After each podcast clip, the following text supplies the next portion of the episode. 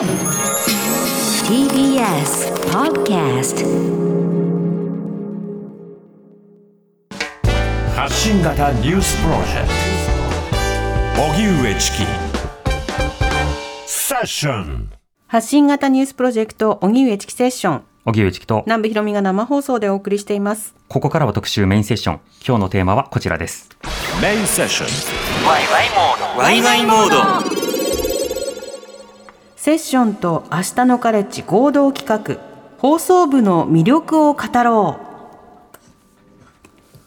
今日は学校の放送部の魅力をワイワイと語ろうと思います。今回の企画のきっかけは開局70周年記念 TBS ラジオ公式読本に掲載された荻上チキさんと武田砂鉄さんの対談でチキさんが高校の放送部でオリジナルの SF のラジオドラマを作っていたことに端を発します、うん。その後砂鉄さんがセッションのピンチヒッターを務めた際にその逸話をオープニングトークでしたよね話したところ、偶然この放送を聞その放送を聞いたチキさんの母校の教員の方から校内でその音源を発見したというメールが届き幻の音源の存在が明らかになったというわけです。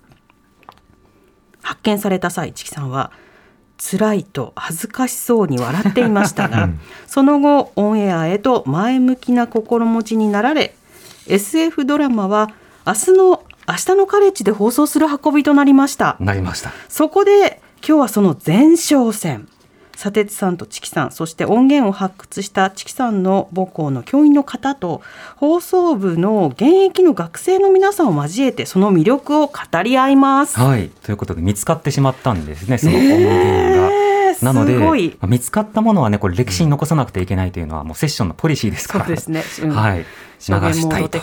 思います、はいそれを流すのは明日で、うんそもそも放送部って何なのかということを今日はやりたはいい、なと思っております、はい、ではゲストをご紹介しましょう。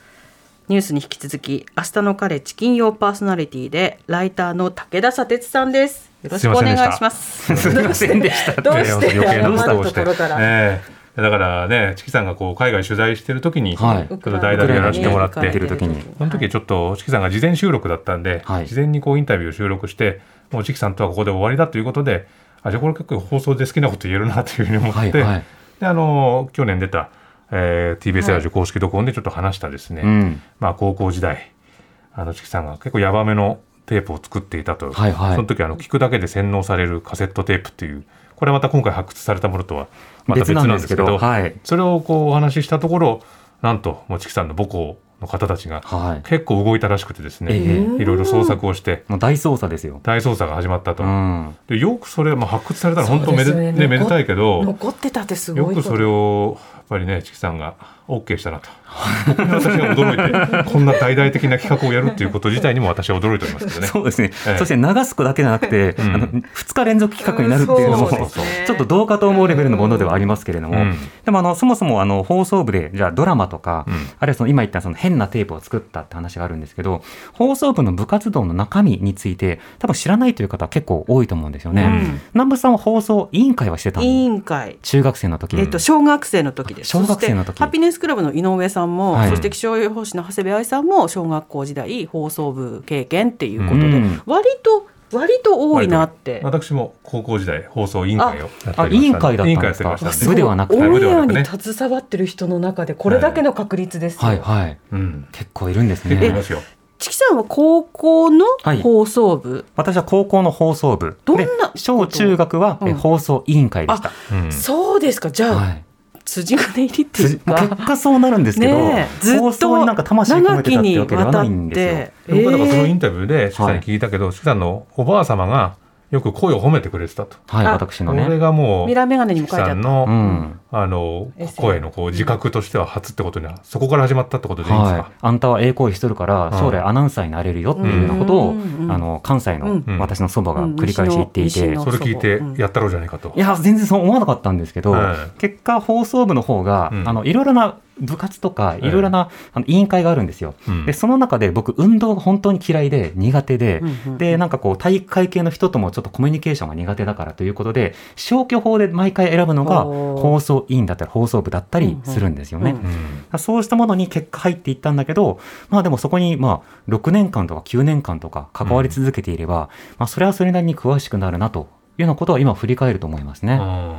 うんでもまあ今回、岸さんもいろいろとこう放送部の歴史というか、はい。どういう成り立ちでできたみたいなところもちょっとお調べになったと聞いてますけど。そうですね。あのいろいろちょっ歴史があるとんですか？はい、放送部そのものには成り立ちというのがありまして、うん高校高校とかあここ小学校みんな校内放送って触れてますよね。うんそこにあ歴史があったのかと思ったんですけど、うんはいどういう歴史が？じゃあまず前提として放送部が何をしているのかっていう話をしましょう。うんで放送部一体何してる部活なのって皆さんあの気になる方やったことない人ってわからないと思うんですけれども部活ですもんね。部活ですから委員と違うでしょ例えば野球部だったら甲子園を目指すとか、はいはいわかりやすい全国大会を目指すとかあるんですけど、うん放送部がやっていることというのは大きくまあ3つに分けてみましょう。うんで一つはまず校内放送です校。内放送ね。これはあの例えばお昼の放送とか、うんあと掃除の時間、日本の学校だと子どもたちが自主的に掃除をするということになっているので、うんそれで BGM を流う。したり、音楽流れてた。そういうことをする。うんあとはその下校の放送とかがある学校はそうした放送をする。はい。で放送機材が学校によって違うんですけれども、うんあの音声放送とそれからテレビ放送があるんですよね。うんでテレビ放送がある場合テレビも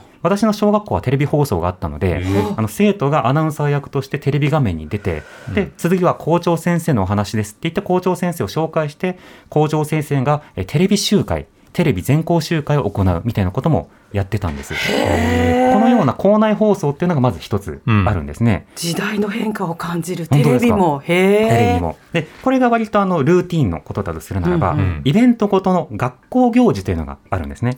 学校行事の音響係というものを放送部や放送委員会があそうなんだやるんです。運動会とか。運動会、例えば。ば、まあ、朝礼、体育祭、文化祭、うん音楽イベントや卒業式、入学式、うんまあこうしたイベントの時には音楽がかかります確かによね。確かにで流れてた。その音楽をかけるのは学校の先生が担当する学校もあるんですけれども、放送部や放送委員会が担当する学校というのもありまして、私が通っていた学校でもそうしたものは放送部がやるということになっていました。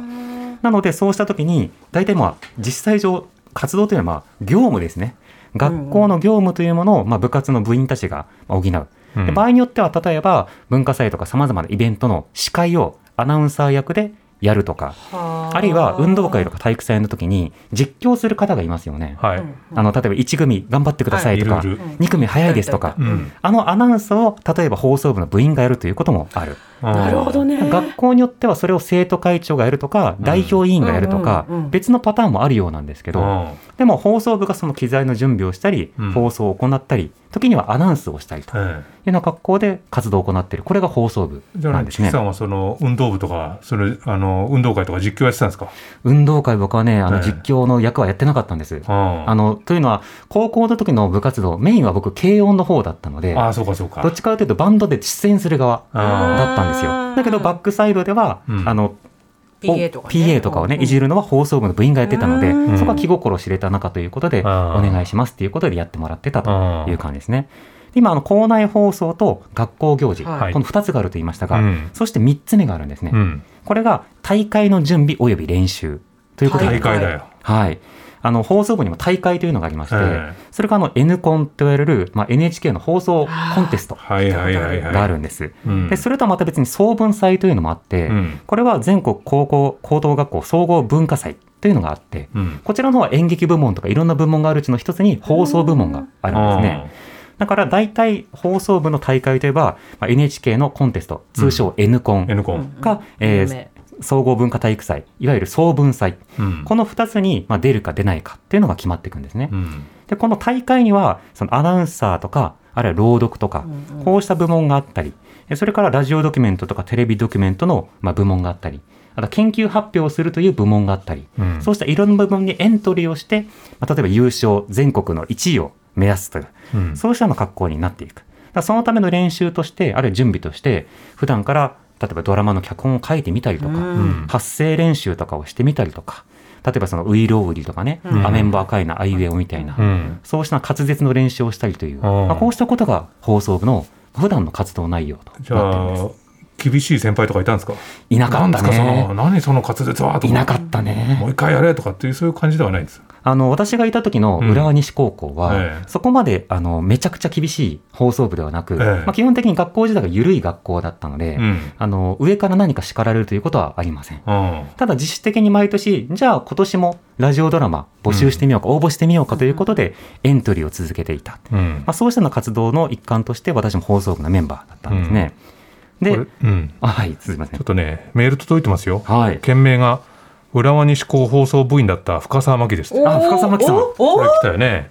チキさん、佐哲さん、南部さん、こんにちは。独協大学特任教授でコラムニストの深澤真希です。私は1982年、浦和西高入学の放送部員ですと。うん NBC と呼んでいました。NB です。通えー称。中学も中学も放送委員会だったので最初から放送部に入るつもりでした当時の放送部はマイクスタンドが壊れたものの予算がなく市内で代用してました。いい話ですねこれね。先輩がね、ずっと部室にあったよ。あ本当に？じゃあそれはもう深澤さん時代からあったものなのかな受け継がれて。先輩が OB である芸能レポーター梨本勝さんに取材したテープもあったので、私は漫画研究会と組んで OG の漫画家山本澄香さんに取材しようとしたものの実現しませんでしたうん。ラジオドラマは吉田明美さんの短編を私が脚色して作りましたと。一時にも引っかかりませんでしたと。一番盛り上がるのは卒業した先輩に送るテープで小林克也さんや伊武正人さんのスネークマンションのパロディなどのコント番組を作りました、あ学校行事の音響もすべて放送部が担う。あこれさっきね、はいはい。言ってましたね。入学式などでは体育館の上の放送ブースにみんなで上がってさして作業もないのに雑誌 雑誌を読んだりしてましたと。物質で体育祭の騎馬戦で河合直子の喧嘩をやめてを流して品種を買ったりしてた。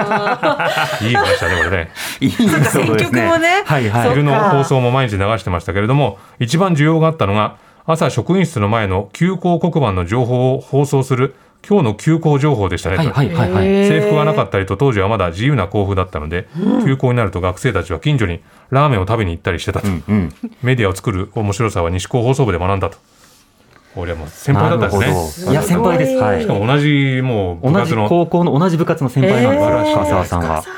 でもこの今日の休校情報が一番盛り上がるっていうのは本当学生っぽいよね。これ本当にあの浦和西高は当時すごい自由な学校だったので、うん。例えば特定の授業が例えば3時間目が先生休みだったとします、はいはい。そうすると6時間目の先生に交渉に行って、うん。3時間目に授業やってくれと、そんなこともできるわけ？そうすると6時間目空くから早く帰れるんですよすごい。こうでそれは何？自由度がありますね。応じてくれるわけ応じてくれる先生がいる。んで、ああ。暇だったらね。じゃあその休校情報をゲットしてはい。今日はなんとか佐藤先生休みらしいぜってなったら、はいはい。6時間目の田中ちょっと3時間目あいつやってくんないかみお願いしたいなことで。って言ってあ行くっていう。そういった自治性の高い学校ですしたねごい交渉力もつくそれだった。まあでもねこれ聞くとやっぱいろんないろんなやり方ができるから楽しそうですよね、これそう。ですね。うん。今あの自主っていう言葉を言ったので、うんせっかくなのでちょっと放送部の歴史をはいはいお願いしますよ。紹介したいと思うんですけど、てください。あの放送部だけではなくそのその部活動というのは、うん。その自主とか自由とか教育というのをすごく大事にする、うん。本来はそうした出発点があるものなんですね。そうなんだ。はい、ただその前史として、はい。放送部の前史として放送の歴史と、うん。それから部活動の歴史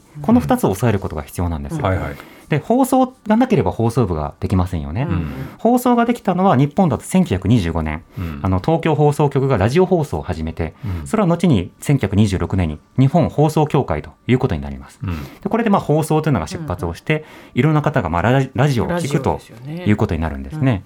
当時のラジオは野球中継とか相撲中継とか、うん。あとニュースとか、それからラジオ体操を放送してたんです。うん。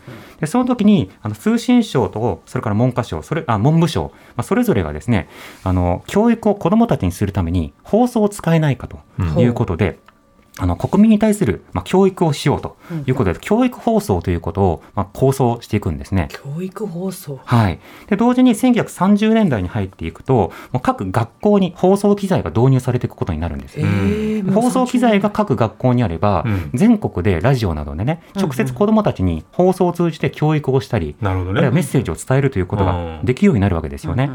最初でこそあの例えば、えーラジオ体操うんとかそうしたものしか放送されなかったんですがだんだんその全国放送や学校放送というのが充実していって、で例えば音楽を放送するとか童話の朗読をするとか、うん。あとはさまざまな教養を伝えるとか、うん。そうしたようなものが出発をしていったってことになるんです。だから1930年代は各学校にラジオが配置されて、はあはあラジオだけじゃなくて全校放送できるような放送機材も学校の中に設置されるようになっていって、うんで、えーそうしたようなものを使って子どもたちを教育するっていうのが割と前提となっていったんですね。なるただその10年後というか、うん。えー1940年代に入ると、えー日本の空気というのは大きく変わります。はい1940年代に入るといわゆる戦時下に入っていきますね。アジア太平洋戦争が始まっていく、そうするとこれまで学校放送とされていたものが、国民学校放送ということになって、文部省がそれを監督するという格好になっていったんですよ。監督される。はい、でその教育内容というのも、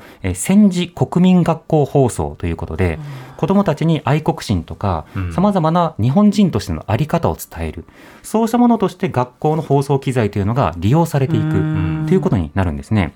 で当時放送されていた内容というのは例えば軍歌、うん。あれ文部大臣の言葉それから、えー前線が今どうなっているかという戦況ニュース、はい。はい。そうしたものを伝える。あと選手としての心構え。うん。まあ、そういったようなものがラジオを通じて放送され、それを学校で放送するっていうような、まあ、そんな時期があったんですね。うん。まあ、放送がこうやって出発をしていったわけだが、戦後になります。うん。戦後になると当然 GHQ のまあ占領下になりつつ、ね。戦前への反省ということに入っていく。うん。そうすると GHQ は放送を民衆的放送というふうに位置づけて、これまでの国家的放送ではなく、民衆が作る民衆のための放送にしなさいっていうふうに命令をしていく。うん。まあ、そういった経緯があって民放なども出発していくんですね。うん。で同時に教育基本法なども改正されていくんです、うんそうするとそれまであったクラブ活動あの実質的にいろんな大学がやっていたものがあったんですがそうしたような部活動だとかクラブ活動などもそれまでは体を鍛えるとか、うん。国のために奉仕するとか強くなるとか、威信をかけるとか、うん。そうしたものだったのが民主自由、まあ、自主とかですね。あと教育、文化健康、うん。こういったものを重視した活動にしていきましょうっていうふうに方針が変わったんですね。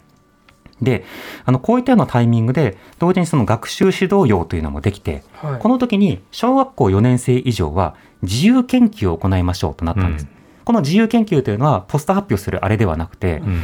の能力とか興味に応じて、クラブ活動や当番制、うんあと学級委員などをやりましょうということが決まった。なるほど。これが戦後に出発していくんですね。うんつまり、型やえ放送への反省があって、うんで、方やこれからクラブ活動などとかもやっていきましょうっていうものがあって、で一方で戦前の今言った歴史の中で放送機材が学校にあるうんということになったわけだ。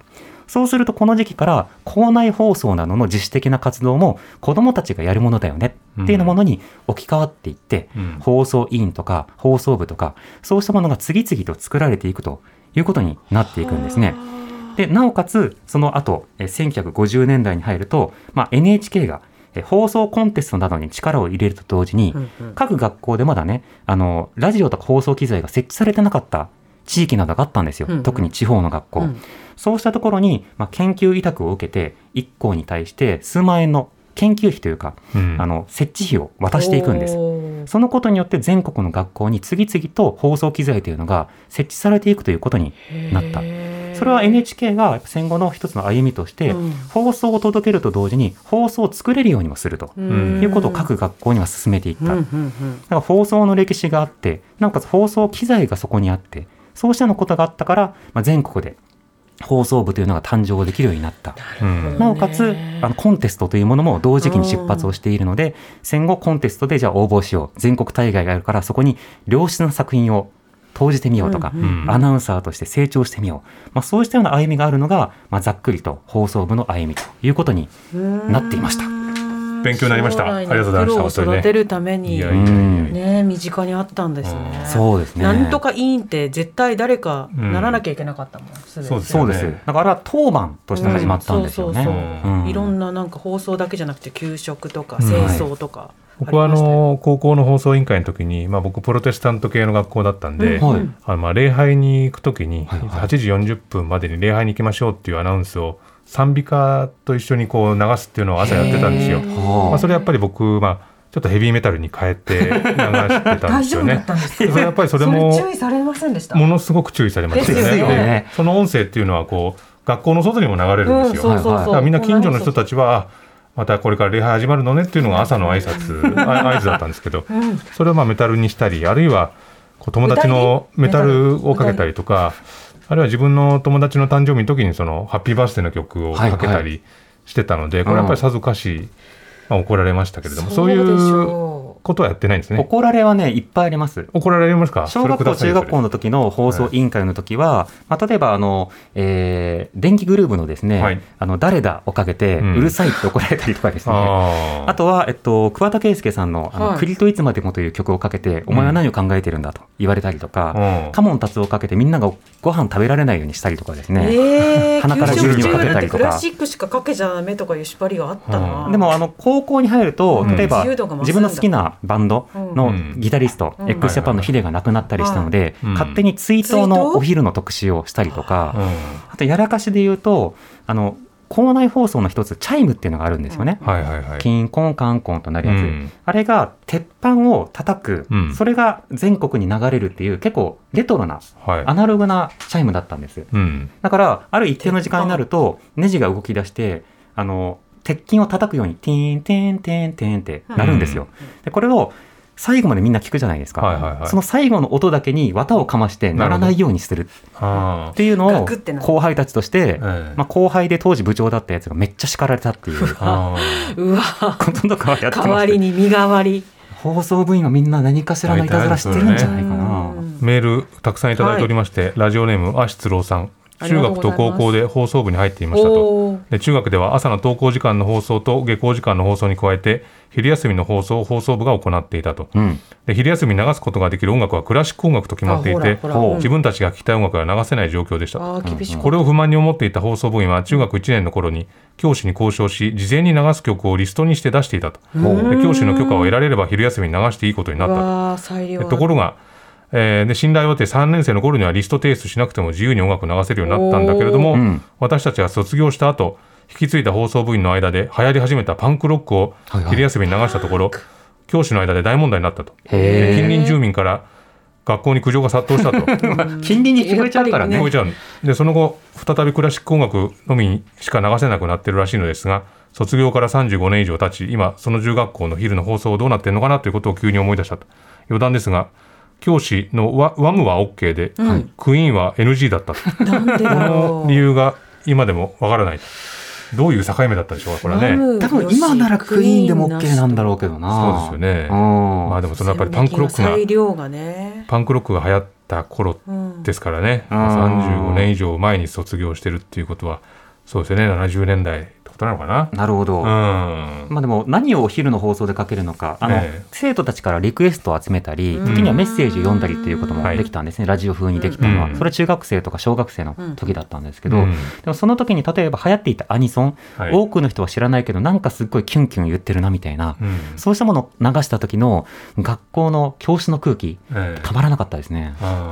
僕も放送昼の放送を作ってましたけどあの友達の女の子ですはいごい歌うまい人がいて、はいはい。椎名林檎のアカペラっていうのをひたすら流すっていうのをえ、自分が歌うんですか？いやその女の子がもう歌うんですよ。歌ったそうそうやそうこれは生放送でやりましたけどね。はいえはえでもあんまり昼の放送って放送部が思ってるほど反響がないっていうところがい。確かに。結構辛いところでなぜなら昼ってみんな友達とワイワイ騒いではい。ご飯食べてるから、うん。この放送流れててもなんかうっすら聞きぐらいなんですよね。確かに。そこがちょっとそれを止めるのがね、やっぱり楽しかったんですよ楽しかったですよね。あのびっくりさせる曲を流すとか、うん。あと当時流行ってる曲を聴くと「あ何々じゃん」って反応してくれ,、はいはいはい。くれる、うん。そうした様子ってあの放送部で部室でその様子を見てる時もあれば、うん。まあ、あのあ教室でその様子を見てる時もあれば部室で、うん。あのコントロールできる時もあったのである種裏方だけど雰囲気を作れるっていうのはうん。放送部の醍醐味でしたね。さっきそのね NHK 放送コンクールの話もちょっと出てましたけど、はい。さんもそれには応募されたっていうことなわけ応ですけど募しました。これは何？どういうことが評価されるっていうか何を狙いに行くんですか？そこですね。NHK 杯の全国放送コンテスト。コンテスト。通称 N コンについては5時台にはい。説明したいと思います。うん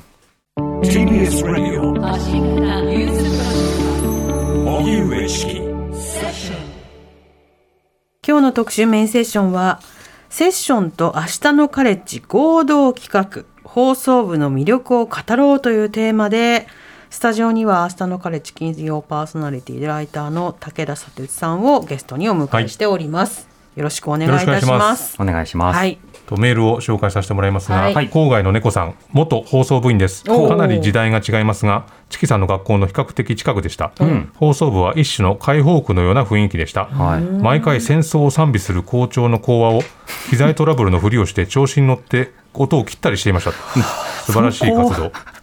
素晴らしい活動というかその校長どうなんだってね。校内放送がないという特殊な環境だったので発表の場がなく NHK 放送コンクールへの参加と文化祭へのドキュメンタリーやドラマの、えー出展が、えー唯一の晴れ舞台でした。今考えると赤面してしまいますが、えー梅雨の時期になぜか雨が楽しみで仕方がない生徒がクラスにいる。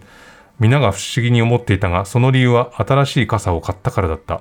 それを聞いたクラスメートがみんなで一緒に新しい傘を買いに行くというラジオドラマを作って NHK 放送コンクールに出品したのがいい思い出だということですけど、まあ、先ほどねちょっと説明、えーするところでしたけどこの NHK 放送コンクールっていうのはどういうポジションというか立ち位置なんですか？正式にあの NHK 全国高校放送コンテストうん。で N コンというんですけれども、これあのスタートをしたのが1954年に開催されて、はい。それからあのいくつか部門が加わりながらも今に至るまで続いているものなんですね。うん。で先ほども少し触れたように1940年代と50年代の NHK は、まあ、各、えー各学校などにラジオとかあとテレビを設置したりして、うん。で放送で教育を届けられるようにするっていうことと同時にコンテストを作ることで、うん各学校とか生徒たちから作品を応募したりあるいはさまざまなその活動の発表をしに来てもらったり、うんまあ、そうしたものをまあ目論んで、うん。それが全国に広がっていたんです、うん。まあ、大会があって評価されるとなれば、部活も盛り上がりますからね。はい。でこのいわゆる N コン放送コンテストにはどんな部門があるのかというと、うん。アナウンス朗読部門それからえーラジオテレビドキュメント部門、うん。そしてえー創作としてラジオドラマやテレビドラマの部門。つまりえー何かを読むか何かのドキュメントを作るか何かのドラマを作るか、うん。まあ、それが問われるというようなものになります。でアナウンス朗読部門についてはアナウンスはまず自前でえ自分の学校で起きたニュースなど、まあ、短めのニュースの原稿を作ってそれをアナウンサーよろしく読み上げる、うん。その原稿の出来とあと読み上げのえ力ですね。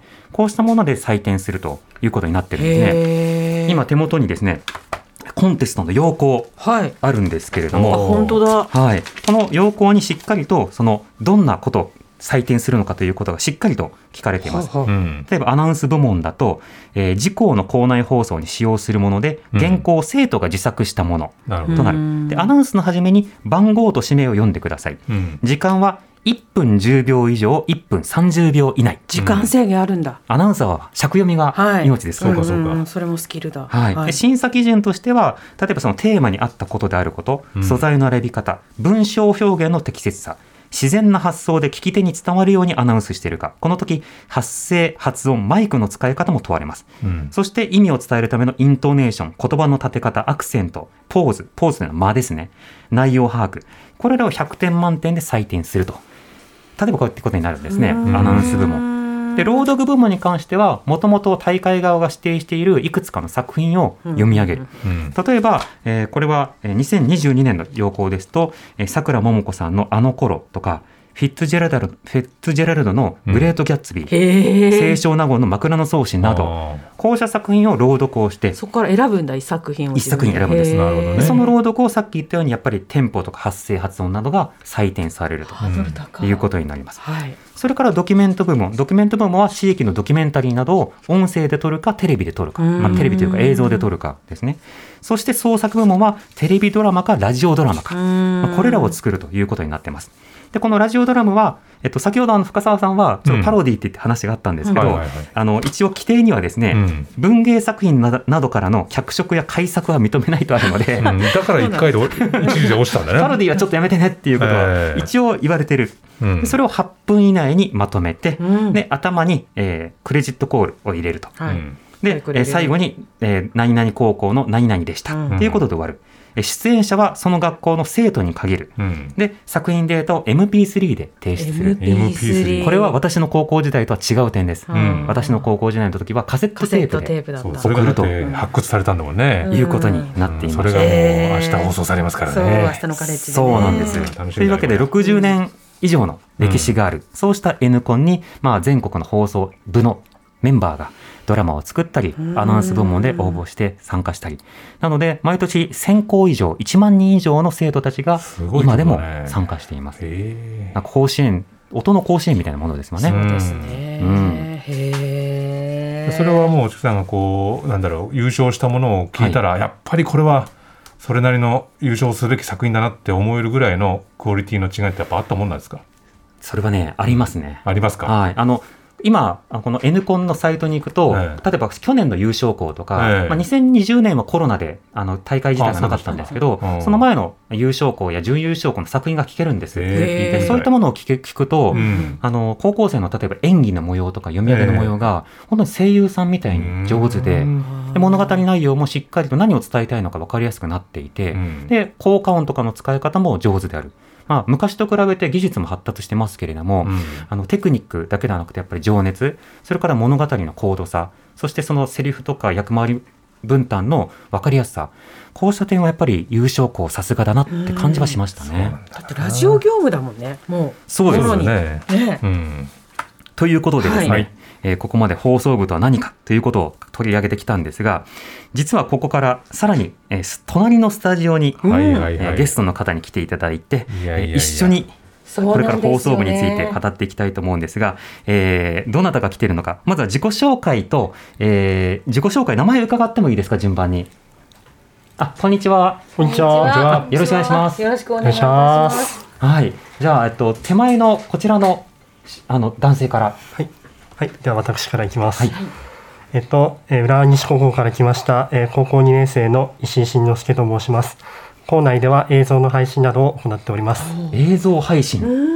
よろしくお願いします。よろしくお願いしますはい。では、そのお隣の男性。はい、よろしくお願いします。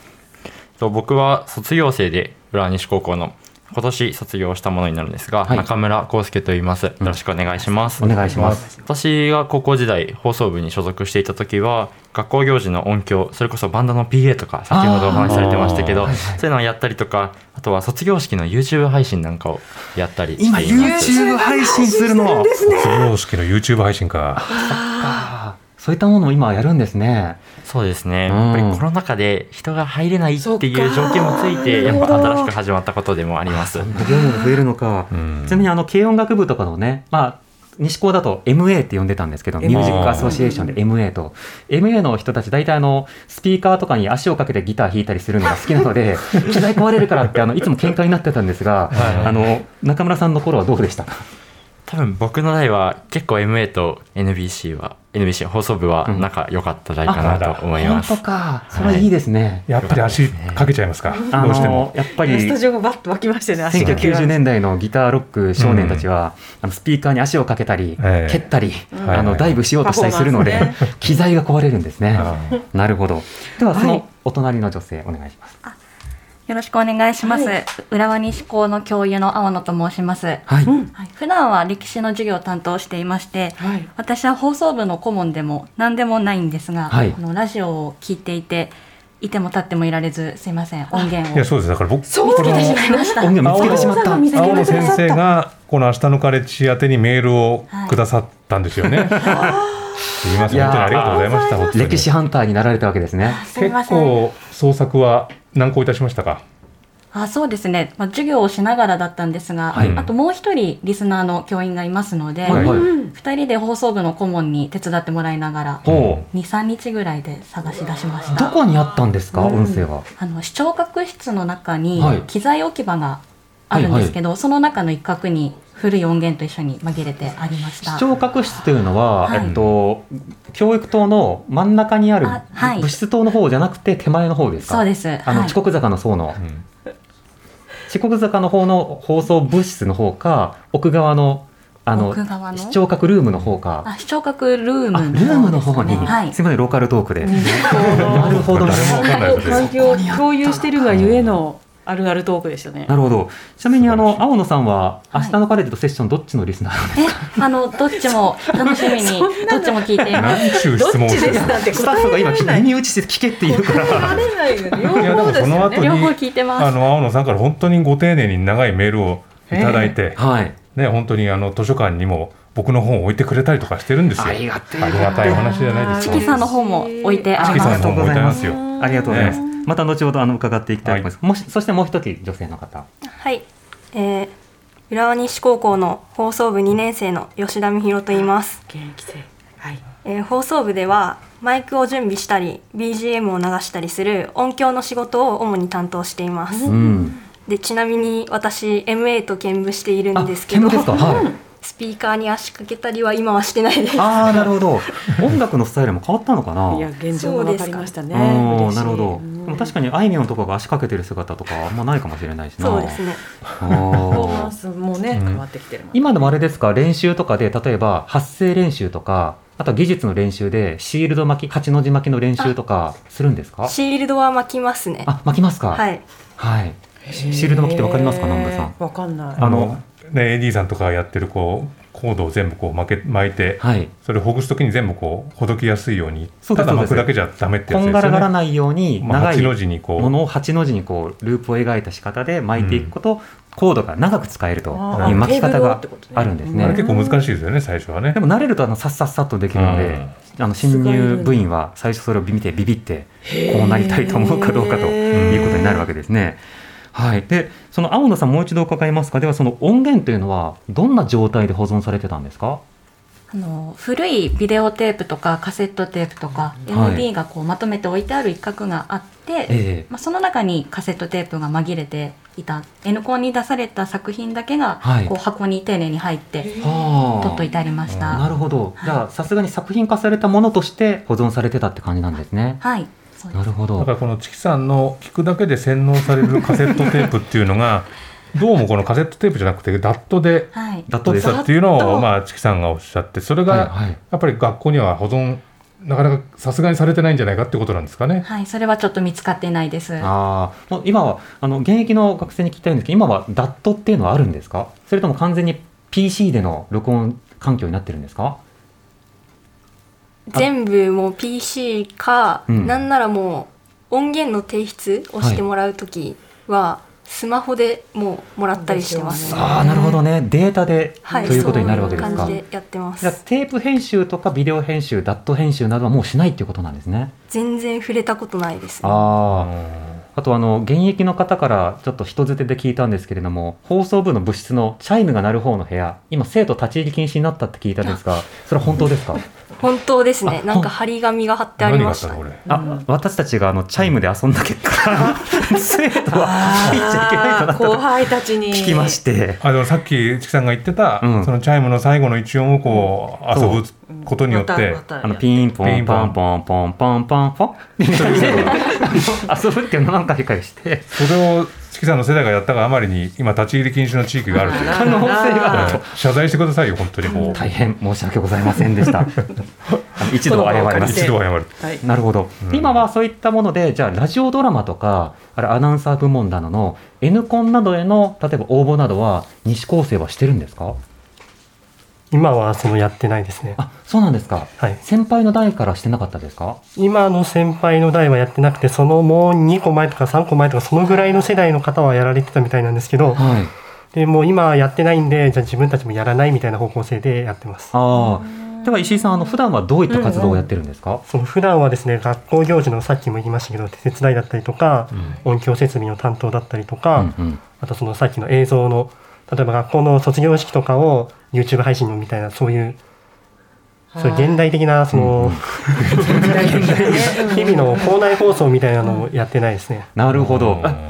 校内放送やってないんですか？やってないんですね。しかも、さっきチャイムの話されてましたけど、はいはい。今ノーチャイムで通ってるんで、あノーチャイムならないんですよ。ノーチャイム。あノーチャイムってのはチャイムチャイム自体がないんですか？もうチャイム自体はもう本当ないです。もうテストの時だけになるみたいな、もうえ本当にないです。えじゃあ時間割とかどうしてるんですか？もう時間割も自分で時計見て、はい、もう自主自立みたいな感じです。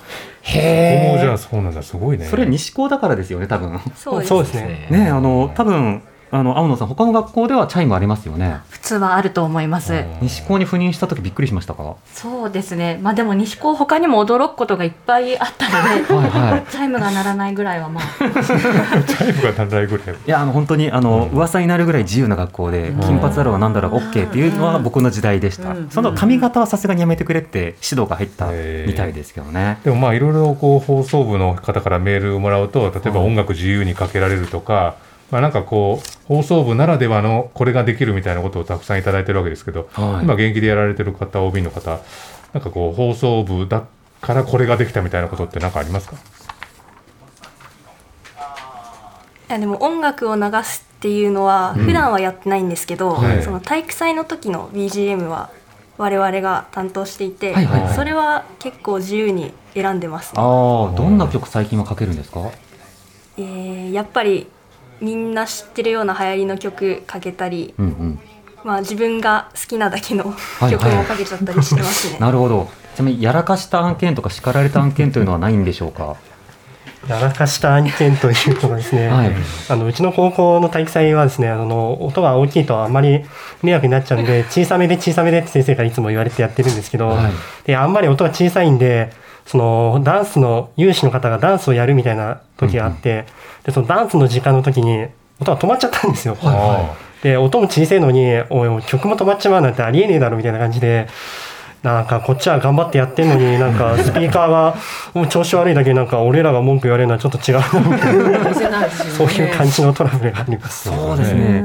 放送部で結構中間管理職みたいなところがありまして、あそうですね学校の先生にオーダーされることと、うん生徒たちが音使ってこれやりたいっていうことをマネージしなきゃいけないんですよ。近隣への配慮もだもんね。そう。まあ先生とか近所は、いや、音出すなとか、そんな曲かけるなって言うんだけど、大変。生徒たちは、いや、もっとやりたいっていうふうに言うんですよじゃあ円ね。滑にやるのが前提で何かあった時に「おいななんでこうなってんだよ」っていうふうに言われやすいってことですよね。そうですね。表に立っちゃう。気んの毒だわ。今日はたくさんメールも来てるので、いくつか紹介も佐哲さんお願いしていいですか、はい、ラジオネーム黒光さん。私は高校3年間放送部に入ってました。うん放送部といっても昼休みの校内放送や式典や体育祭の音声担当など実質委員会のような役割だったのですが、えー校内放送用に部費で好きな CD レンタルをできるなどおいいことが多かったと、うん毎日音楽好きの仲間と CD や MD を持ち寄り楽しんで活動してましたと、うん。これも本当に世代を感じるけどね。ね。特にな。体育祭は運動音痴競争嫌いな自分にとって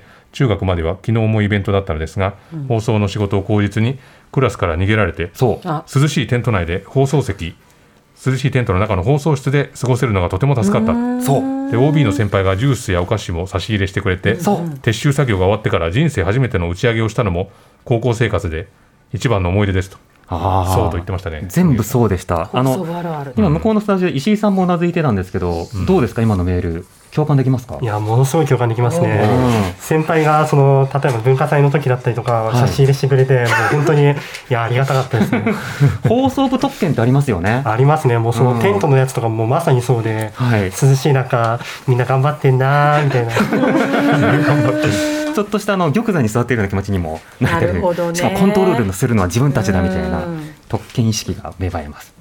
他にはいかがですか？リスナーの方から。はい、えーラジオネーム亀野あゆみさん60代の方。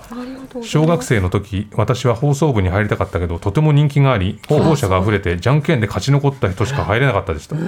私は初戦敗退涙。と、えー学期ごとにとは言わないけれどせめせめて学年ごとに入れ替え制にしてできるだけ希望者に経験させられるようにしてほしかったということで、ん。じゃあもうすごい人気だったってことですね。まあその人気が放送部の部活動の内容なのか、うん。それとも物質環境が整ってるからなのか、えあのそれはちょっと分かりませんね。うん。うん。西高の場合だと物質にレ電子レンジとか置いたりとか、ええ。ポット置いたりとかして快適。豊かな暮らしを送っていたので。そうなんですか？今割れますか？今ないですね。なくなりましたか、はい。大体チキさんたちの代がいろいろなことを壊したんじゃないですか？それ今考えると。我々廊下でカップ麺を延々と食うという白い目で先生から見られる活動をしてました。嫌ですねそうやってもう先輩たちの悪行によって後輩たちが皆さんがしんどい目に遭ってるわけですからね。それが許された学校なので。なのであのお詫びというわけではないんですが今日はせっかくなのでですね、うん。あの現役西高放送部の皆さんにはい。選曲とですね、これいい曲振りをうん。ぜひしてもらいたいと思いますけど今回曲を選んでくれたのはどなたですか？